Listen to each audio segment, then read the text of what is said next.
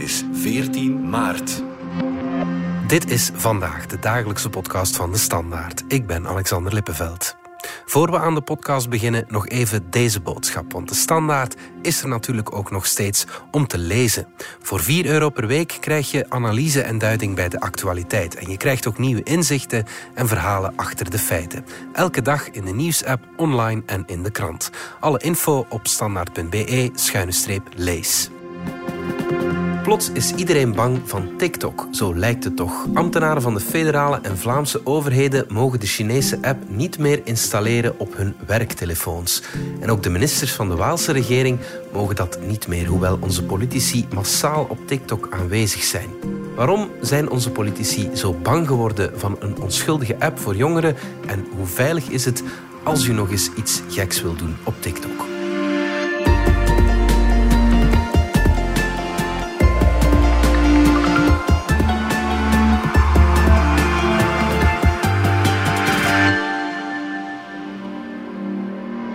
Nicolas van Hekken en Peter de Lobel, jullie volgen al een tijdje voor onze krant alle dossiers rond politie, leger, nationale veiligheid, criminaliteit. Ooit gedacht dat we het over uh, TikTok zouden moeten hebben samen? Nee. nee. Zeiden ze in koor. Eerlijk gezegd niet, nee zo'n kwesties zitten er altijd lang aan te komen, want eh, zoals we weten, TikTok is Chinees. Mhm. En alles wat Chinees is en sterk aanwezig is in de westerse maatschappij, wordt snel verdacht. Ik heb al vaak moeten denken aan Huawei bijvoorbeeld, eh, waar twee, drie jaar geleden heel veel tennis over was, omdat die mogelijk zouden meewerken aan eh, de uitrol van het 5G-netwerk. En eigenlijk de dingen die dan zich afspeelden, zien we nu terugkomen. Ja, ja oké. Ik zie jullie wel nog dansjes placeren op TikTok, om eerlijk te zijn. Maar, ik heb een, een, een TikTok-account onlangs aangemaakt. En uh, toen ik dat meldde aan mijn, uh, aan mijn kinderen, werd ik uh, uitgelachen. Ja, oké. En dan heb ik hun daarna verteld dat ik ook een account op Snapchat had. En toen hebben ze nog harder gelachen. Oké, goed. Um, laten we het ons even over TikTok hebben. Het bestaat al sinds 2017 ongeveer. Kende een aantal jaar geleden een fenomenale groei. Tijdens de coronacrisis was dat vooral. Aanvankelijk waren de Amerikanen vooral bang van TikTok, hè? klopt dat? Ja, die, die vrees voor uh, wat TikTok doet is daar al langer aanwezig. Omdat die natuurlijk ook een andere mediacultuur hebben, een andere veiligheidscultuur. Een andere, nog een andere houding dan Europa tegenover China. Mhm. En al die dingen samen zorgt ervoor dat die aandacht daar voor TikTok al langer groter is. Dat gaat ook over uh, psychisch welzijn en zo bijvoorbeeld. De invloed van sociale media en dan met name TikTok op het welzijn van jongeren. En dat komt dan naar hier overgewaaid. Net zoals heel de discussie over eh, TikTok en nationale veiligheid ook vanuit de States naar hier komt overgewaaid nu. Ja, ja. Een belangrijke factor daarbij is hoe groot TikTok is en hoe snel het groot is geworden. Op die paar jaar tijd heeft het een miljard uh, gebruikers verzameld. Mhm, mhm. Dat is nog altijd minder dan uh, Facebook en Instagram bijvoorbeeld. Maar de snelheid waarmee en de populariteit onder jongeren, ja, dat baart sommige mensen wel kopzorgen. We luisteren eerst even naar futurologe Amy Webb in een interview met onze collega Dominique Dijkmijn vorige zomer. En daarin vertelde ze hoe ze in 2018 de VS en Japan al waarschuwden voor het gevaar van TikTok. In 2018, I had some meetings with different government officials in the United States and Japan. And I kept saying, hey, there's this, this app called TikTok, which you haven't heard of yet, but is going to be a big deal. I couldn't get anybody to take it seriously. In China, really successful companies have to sort of be in alignment with the government. ByteDance has helped build some of the surveillance technology in China for the social credit score system. Now, they have argued that TikTok is a totally separate company and it's, you know, but it's not. I mean, on paper, it might be a different company, but in practice, it is still a product of the Chinese government. And maybe that's not a big deal right now. And maybe five years from now, it will turn out that like China has the world's largest repository of data on people. Ja, Nicolas Peter, terug naar jullie. Amy Webb is duidelijk. TikTok is gewoon een product van de Chinese overheid, zegt ze. Kijkt de Chinese overheid dan echt mee? Het exacte antwoord daarop hebben we niet. Wat we wel weten is dat zij die toegang tot de informatie van, de, van die app hebben. De vraag is, gebruiken zij die? En dat is wat we niet met zekerheid weten. we weten dat het kan. We weten niet zeker dat ze het doen. Ja, want er zijn in China twee wetten die, waar altijd naar wordt verwezen in dit soort discussies. En die eerste gaat over uh, de wet op cyberveiligheid, wordt dat genoemd. En daarin staat dat netwerkoperatoren verplicht zijn om samen te werken met de Chinese politie- en veiligheidsdiensten. Mm Ze moeten hen ook technische ondersteuning bieden. Technische ondersteuning is een breed begrip waar veel onder kan vallen, wat vragen oproept meteen. En daarnaast is er ook een inlichtingenwet die eigenlijk de verhouding tussen de Chinese veiligheidsdiensten en de hele maatschappij regelt. En daardoor ja, is iedereen ook verplicht om mee te werken met veiligheids- en inlichtingendiensten als dat wordt gevraagd. Ja. En dan ja, stelt zich de vraag, wordt daar een beroep op gedaan in het geval van TikTok? Ja, ja, ja. Dat weten we niet. Inderdaad, ja. Is, gaat het dan zoveel verder dan wat wij in, het, ja, in Europa of in de VS doen? Want onze veiligheidsdiensten of politiediensten kunnen in bepaalde gevallen toch ook toegang krijgen tot die apps. In theorie wel, ja. Ze kunnen altijd data vorderen, hè, vragen wie schuilt er achter een bepaald account. Maar door ja, een andere staatsstructuur, een ander democratisch bestel, ligt dat in westerse landen moeilijker dan in China bijvoorbeeld, waar die scheiding veel minder aanwezig is dan bij ons. Mhm. Dat is ook wat dat premier De Croo antwoordde toen hij er eh, vorige week in het parlement eh, vragen over kreeg. Hij zei, wat, ja, wat TikTok betreft, het gaat niet zozeer om een pure cyber crime-vraag. Het is meer een, een geopolitieke vraag. Uh, zij, het, het, kenmerkende aan dit bedrijf is dat het zijn basis heeft in, in China. En dat er in China nu eenmaal andere regels gelden voor, voor dit soort bedrijven dan, dan uh, wat wij gewoon zijn in Europa. Ja. Zoals Nicolas zegt, hier ook kan het gerecht bepaalde informatie van die bedrijven wel krijgen, maar daar moeten wel een aantal hordes voor genomen worden. En ik denk dat dat gewoon het, het, het verhaal is dat die, uh, de Chinezen anders naar die hordes kijken. Ja. En dat er minder hordes zijn. We kennen TikTok natuurlijk al lang. Hè. Nicolas toch al een, een aantal jaar. Waarom hebben we het er nu dan over? De voorbije maanden is er een opbouw van kritiek op dat bedrijf. In de Verenigde Staten zijn er een aantal mediaberichten geweest over ja, mogelijke spionage door medewerkers van, van uh, TikTok. Forbes bijvoorbeeld heeft geschreven dat uh, werknemers TP-adres en gebruikersdata van Amerikaanse TikTokkers inkeken. Mm -hmm. ja, op zich is eigenlijk ook niet zo onlogisch dat werknemers van een social media bedrijf IP-data bekijken. Mm -hmm. Maar wat heel veel heeft veranderd is dat TikTok in november zelf heeft uh, toegegeven dat er datastromen zijn van onder meer Europese gebruikers naar China. Samen met een aantal andere landen. En dat wordt dan verpakt in een uitleg van ja, dat is nodig om, om de app goed te laten draaien. Ook in Brazilië, de Verenigde Staten en zo is er toegang tot de Europese gebruikersdata. Maar dat is volgens mij wel een kantelmoment geweest in de hele perceptie van, uh, van TikTok. Dat het bedrijf zelf zegt, ja, er zijn uh, Europese data die langs daar passeren. Dat heeft er onder meer toe geleid dat een paar weken geleden uh, de Europese Commissie uh, zijn ambtenaren heeft verboden om TikTok nog te gebruiken op hun werktoestellen. Mm -hmm. Wat door is aan het sijpelen nu in België. Ja, ja iets wat, wat ook meespeelt, zeker in, in, in ons land dan, is dat de afgelopen weken het meer in aandacht is gekomen door een hoorzitting die geweest is in de Kamer met uh, Michel van Strijtem, dat is de, de chef van de Cybercommand. Dat is een onderdeel van de militaire inlichtingendienst dat speciaal op dit soort dingen, op cybercrime en uh, uh, dat soort dingen gericht is. En die zei daar onomwonden van ja, dat is een gevaar, TikTok. en hij gaf inderdaad ook dat advies van kijk, zoals wij het bij Defensie doen, zei hij, op werktoestellen mag je dat zeker niet hebben. En je ziet dan dat, dat de verschillende overheden daar wel in, volgen. En welke ambtenaren mogen dan geen TikTok meer hebben op een uh, werktelefoon?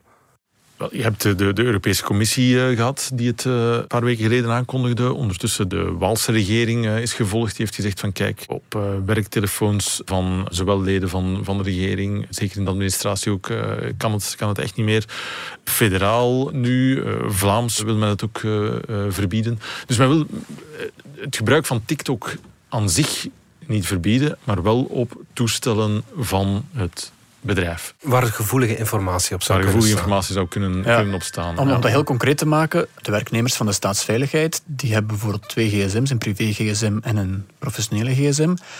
En de privé-gsm, als ze de gebouw van de staatsveiligheid binnengaan, die moet gewoon beneden blijven in een kastje. Oké. Okay. En op die werk-gsm kunnen ze geen eigen apps, dus ook zeker geen TikTok installeren. Net om heel duidelijk die scheiding te maken tussen ja, uh, wat in die werkcontext gebeurt en wat privé gebeurt. Je zei het, Peter, politici worden ook afgeraden om uh, TikTok nog te installeren. Maar ze zitten ook wel massaal op dat platform. Massaal op TikTok. Zien jullie die examens ook helemaal niet zitten? Stop met scrollen. Politici in Brussel zijn zo wereldvreemd dat ze geen enkel idee niet meer hebben waar het eten op hun bord vandaan komt. Met welke partij zou je het liefst samenwerken als het moest? We werken natuurlijk altijd in coalities, we moeten samenwerken. Telkens als je denkt, nu hebben we het wel gehad met de schandalen in de Belgische politiek, komen ze toch weer met iets nieuws. Hè. Hou u vast. Hoe belangrijk dan een landbouwer of hè, een boer of een boerin wel is. Moedige vrouwen in Iran die strijden om wel of niet een hoofddoek te moeten dragen. Maar vergis u niet, het gaat uiteraard niet alleen over dat hoofddoek. Het gaat over vrijheid. Het gaat uiteindelijk over zelfbeschikkingsrecht. Wat is er zo grappig? Maar wat is er nu mis bij mijn sjaal? Ah, positiviteit uitstralen. Ze halen daar gigantisch hoge cijfers. Ik was daarnet met Nicolas nog naar een TikTok-filmpje van Elio Di Rupo aan het kijken. Ja. Die uh, meldt dat hij even geen tijd had om te koken. En dus naar een supermarktje gaat, daar pannenkoekjes en een pot choco koopt en die vervolgens gaat opeten op zijn, op zijn, op zijn bureau. Ja, maar je lacht, maar dat is 400.000 keer bekeken, okay, dat ding. Dus ja, ze zitten er nog op. Maar vorige week kreeg Ludie Vindt onder de minister van, van Defensie, die ook een, een fervente TikTok-gebruiker is, kreeg er vragen over. Ze heeft er al vaker commentaar op gekregen. Ik zal maar zeggen, belangrijker vragen. Ze kreeg veiligheidsvragen over, over TikTok. En daarop antwoord zei van, ja, kijk, uh, ik heb een privé-gsm, ik heb een werk-gsm en er is een derde toestel en dat is de TikTok-gsm. Okay, ja. Nu, als je TikTok op, op je, je gewone telefoon zou installeren, die heeft dan inderdaad toegang tot uh, contacten, bijvoorbeeld. Heeft ook uh, toegang tot je microfoon. Dus, dus als die hier op tafel zou zitten, het zou kunnen dat er dan... Hè, dat er op een bepaalde manier... Zeer theoretisch ja, wel. wel ja. Wel, maar ik denk dat we bij, bij veel van deze TikTok-dingen zitten in het zou kunnen het dat, dus we gaan het tegen voor het maken. Ja. Ja. Ja, nu, wat ze daar zeggen op het kabinet is van, kijk, ja, net daarom is er die TikTok-telefoon. En die TikTok-telefoon is niet aanwezig bij gesprekken. Die is, het, is, het is niet dat ze in, in haar handtas uh, drie telefoons heeft en dat één daarvan die, die TikTok-telefoon is. Dat is. Die wordt apart gehouden. Mm. En filmpjes worden van op dat toestel geplaatst. Ja. Maar, maar het is niet dat, dat, uh, dat, maar die telefoon altijd aanwezig is. Voilà. die Roepo bijvoorbeeld heeft zelfs iemand in dienst om zijn TikTok-filmpjes te maken. Die zijn redelijk goed gemaakt ook. Uh, als je... Als je uh, ja, Liefhebber bent van het genre. Liefhebber bent van het genre, inderdaad. Um, dus ja, ze zijn daar echt wel mee bezig met TikTok uh, allemaal. Maar zeker in de regeringen proberen ze die, die scheidingsmuur wel, uh, ja. wel op te bouwen. Maar die spreidstand is wel zeer interessant natuurlijk. Hè. Ja. Dat is, ja...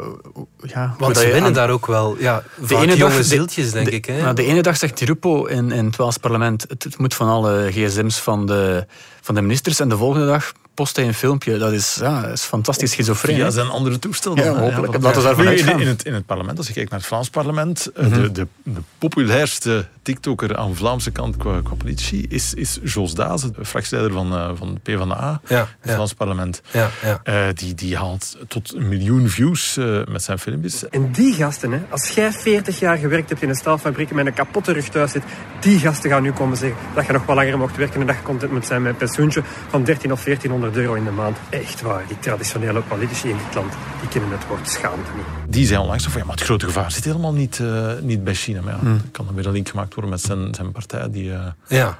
Ja, ja, dat zei hij bij VRT, uh, bij VRT Nieuws. Hè. Er is inderdaad een geopolitieke spanning tussen Europa en de Verenigde Staten aan de ene kant en China aan de andere kant. En ik heb de indruk dat men heel die hitse rond TikTok nu aan het gebruiken is om een stukje van die oorlog uit te vechten. Het is nu op het, op het web. Men, het is de eerste sociale media-app die niet Amerikaans is. Alle vorige waren wel Amerikaans. En BeReal is aan Frans, maar dat is nog een klein broertje.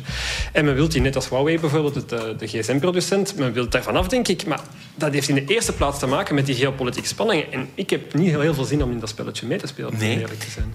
Ik maak me ook zorgen over het misbruik van data in China. Ik maak me zorgen over het misbruik van data in, in Amerika. En moeten die parlementsleden dan niet ook, en zeker fractieleiders, niet ook een TikTok verwijderen van hun gsm? Want voor hen geldt dat verbod nog niet... Uh... Ja, op termijn zal dat misschien wel gebeuren, maar dat is ook... De ene vocht aan de andere, of doet het net niet om zich te positioneren tegenover de andere, en dan wordt het een soort USP als je wel nog TikTok hebt. Heel die discussie zit ook in, in, ja, gaat ook over kwesties van perceptie en communicatie. Hè. Ehm, van het hoogste niveau, hè, veiligheidsnormen in de VS, tot op het tussen aanhalingstekens laagste niveau. En dat is dan de lokale politici in het Vlaams parlement. En omdat TikTok zoiets concreets is, wat populair is bij jongeren en gemakkelijk te downloaden is, is dat een zeer dankbaar gegeven om heel die dreiging vanuit China aan op te hangen. Als je kijkt inderdaad, van TikTok gaan begint stilaan ook een, een, een gimmick te worden. Uh, ook in het parlement, uh, Denis Ducarme van de MR, toen hij een vraag eh, stelde aan, aan de donder, stond hij daar met zijn, met zijn telefoon te frunniken om te tonen, kijk, ik heb hier nu live TikTok van mijn telefoon verwijderd. Ja, dan is ja, het allee, snel dus, terecht in symbolische daden, ja, omdat absoluut. die discussie ja. ook zo theoretisch is over wat de dreiging precies inhoudt. En ja, dat is het moeilijke van een veiligheidsbeleid voeren of inlichtingen maken. Er zijn altijd zaken waar je rekening mee moet houden zonder dat je ze helemaal hard kunt maken. Dat is ook zo. Bij TikTok, concreet uh, spionage software zit daar niet in. Mm. Dat is ook nog niet aangetroffen, uh, ondanks heel veel onderzoeken. Hetzelfde verhaal bij Huawei. Maar opnieuw, door ja, dat dat is ingeband in heel die Chinese constellatie, is het in theorie allemaal mogelijk en moeten we, daarvoor, moeten we daarom liever het zekere voor het onzekere nemen. Mm. Het is in ieder geval voor politici een manier om een groot publiek te bereiken dat ze anders grotendeels niet zouden bereiken. Om even terug te komen op het, het voorbeeld van die Rupo. Ik had straks even contact met het kabinet daar. Om te vragen, van, ja, wanneer zijn jullie daar nu precies mee, mee begonnen met, met die TikTok? Dat blijkt drie jaar geleden te zijn. Het carnaval van, uh, van Bijns waren ze daar, vlak voor uh, COVID. Mm -hmm. En toen hadden ze daar een filmpje gemaakt en gedacht van, dan moeten we misschien eens op die een TikTok zetten. ja, dat, dat was een, een, bom direct, dus dat werd enorm bekeken. En die Rupo, ja, ik gaf daarnet het voorbeeld van uh, die Rupo die pot en pannenkoek gaat kopen. Evengoed zijn er TikTok-filmpjes van die Rupo die in een nachtclub uh, in Brussel uh, staat te shaken. Okay. Maar dat wordt enorm bekeken en hij wordt op straat heel veel herkend door jongeren waarvan hij zelf vermoedt van die hebben geen idee dat ik ooit premier geweest ben. Ja. Maar ze kennen hem als ah, monsieur de TikTok. en ze komen handtekeningen vragen. En dus, ja, of, of die dan allemaal meteen voor, voor die Rupo gaan stemmen, dat is nog een andere vraag. Maar ze bereiken daar wel een, dan, een breed en ander publiek Dan mee. zou ik denken, in deze politieke tijden, er is geen enkel politicus die zijn TikTok of, of het nu zijn TikTok GSM is of niet, die gaat, niemand gaat dat toch verwijderen Wel, dan? Alexander, ik weet niet of je dit al wist, maar volgend jaar zijn er verkiezingen in ons land. Ja, ja, en het zou dus wel eens kunnen dat, dat we dan toch heel, heel veel dansende politici en uh, uh, TikTok-filmpjes gaan, uh, gaan tegenkomen. Ik denk niet dat er, dat er één middel onbenut zal gelaten worden om, ja. om stemmen te ronselen. Nee, denk ik ook niet. Een paar jaar geleden wou Donald Trump uh, TikTok ja, helemaal verbannen uit de Verenigde Staten. Even luisteren. We're looking at TikTok. We may be banning TikTok. We may be doing some other things. There are a couple of options. But a lot of things are happening. So we'll see what happens. But we are looking at a lot of alternatives with respect to TikTok. Ja, Nicolas, krijgt hij nu gelijk? Ja, hij zat er toch niet zo ver van hè, toen. Uh, we zijn naar zo'n uh, situatie aan het gaan waar, waarbij TikTok uh, op heel veel plaatsen wordt gebannen. En waarbij ook mensen die geen openbaar ambt uitoefenen of geen politicus zijn zich beginnen afvragen wat moet ik nog doen met TikTok. Het is op, opvallend dat Trump dat een paar jaar geleden al heeft aangegrepen om zich te profileren, zoals dat nu eigenlijk her en der ook gebeurt. En waarom profileerde hij zich zo tegen TikTok? Omdat het heel makkelijk is om TikTok gelijk te stellen met China en zich zo af te zetten tegen China, wat heel zijn uh, ja, buitenlandse politiek zeer, uh, van, heel erg van pas kwam. Ja, het was natuurlijk ook een grote concurrent voor ja, de Amerikaanse sociale ja, media. Want die ja. druk is ook aanwezig in de States zeker. Facebook bijvoorbeeld heeft een communicatiebureau dat ook de Republikeinen gebruikten ingeschakeld om TikTok zwart te maken. Moeten we ergens niet ook ja, wat, wat banger zijn van die Amerikaanse sociale media. Want ja. ja. we hebben wel gezien in het verleden dat die een grote impact kunnen hebben op verkiezingen, brexit. Ja. Zeker, ja, dat gaat dan over, over informatieverspreiding en desinformatie. Maar bij al die sociale media is het heel eenvoudig. Alles wat je daarop zet is niet meer van jou, maar van het sociaal medium. Of het nu Chinees is of Amerikaans. De data die ze over jou bijhouden, in eerste plaats om dan gerichte advertenties uh, te verkopen, uh, dat is gigantisch groot. Met dat verschil bij uh, TikTok, dat dat Chinese aspect erbij komt, met die twee wetten waar we het al over hebben gehad. Ja. Maar Facebook, Instagram, dus alle metaproducten, wat hebben we dan nog? Twitter bijvoorbeeld, ja, die zijn eigenlijk allemaal in hetzelfde bedje ziek. Dat is ook bijna tien jaar geleden heel duidelijk gemaakt door de Snowden-leaks. Eh, De eerste grote revelatie daarbij was het PRISM-programma, waarbij eigenlijk de Amerikaanse inlichtingendiensten kunnen aftappen wat er allemaal circuleert op die sociale media, om zo dreigingen op te sporen. Je vinkt al die dingen ook aan, hè, voordat je begint. Je zegt, ja, hier, kijk, die gegevens, uh, mogen we die hebben? Ja, hier, doe je maar, leest het niet en je zegt, zijn oké. die dat al leest, ja, je, moet, je moet 80 pagina's naar beneden scrollen en dan uh, oké zeggen.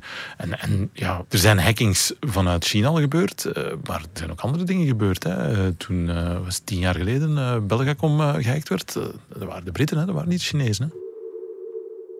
Maar naar alles wat ik nu gehoord heb, gaat het niet vrij ver om een app helemaal te verbieden? Dat is het net, hè. hij wordt niet helemaal verboden. Hè. Mm -hmm. In België zijn er uh, iets meer dan 4 miljoen TikTok-gebruikers. Ja, die app wordt niet, zeker hier nog niet, wordt niet, niet verboden. Wat er wel gebeurt is dat, dat mensen die in gevoelige posities zitten, die gevoelige informatie op hun, hun telefoons hebben, nu wordt aangeraden van haal dat ding eraf, haal die app eraf. Mhm. Mm. En, maar dat gaat, dat gaat niet op voor de gewone gebruikers, uh, jongeren die op, op TikTok zitten. Dus dat is men niet aan het doen. Het ja. gaat om die specifieke groep waar men denkt van kijk, hier kan gevoelige informatie in verkeerde of in Chinese handen terechtkomen en dat willen we niet. Ja, de experts die wij spreken, bij vele van hen ligt ook wel de indruk dat die discussie over TikTok misschien wel overtrokken is. Mhm. Maar anderzijds vinden zij ook wel dat ja, het is een uiting van hoe er in België wel een zekere veiligheidscultuur is aan het ontstaan. Het zou even goed kunnen, ja, vijf of tien jaar geleden, dat we over dit soort dreiging nooit hadden ge gehad. Mhm. Mm -hmm. En dat is na de aanslagen van 22 maart 16 wel echt gegroeid, doordat er een aantal mensen op bepaalde posities uh, zijn gaan werken.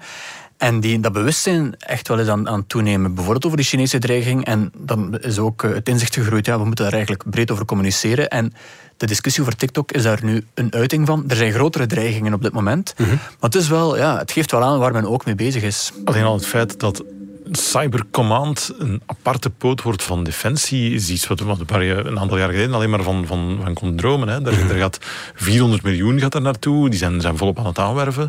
Dus ook daar toont men van we nemen dit wel uh, serieus, die, ja. uh, die cyberdreiging. Ja. ja. dat zijn van die discussies over sociale media waar ik bijna niet uitgeraakt, dat waar alles uh, een keerzijde heeft. Maar van TikTok, die app verschilt niet van andere sociale media, met de uitzondering van de Chinese link. Je zou het inderdaad kunnen vragen aan, aan alles gaan, van havenbazen, journalisten, vakbondsleiders, uh, grote bedrijfsleiders. Uh, daar kan overal uh, interessante informatie zitten. Hè? Mm. We weten alleen niet of daar iets mee gedaan wordt of, of, of die maar zeggen, gebruikt wordt. we weten dat het in theorie zou kunnen, maar er zijn geen bewijzen van dat het gebeurt. Goed, Peter de Lobel, Nicolas van Hekken, dank jullie wel.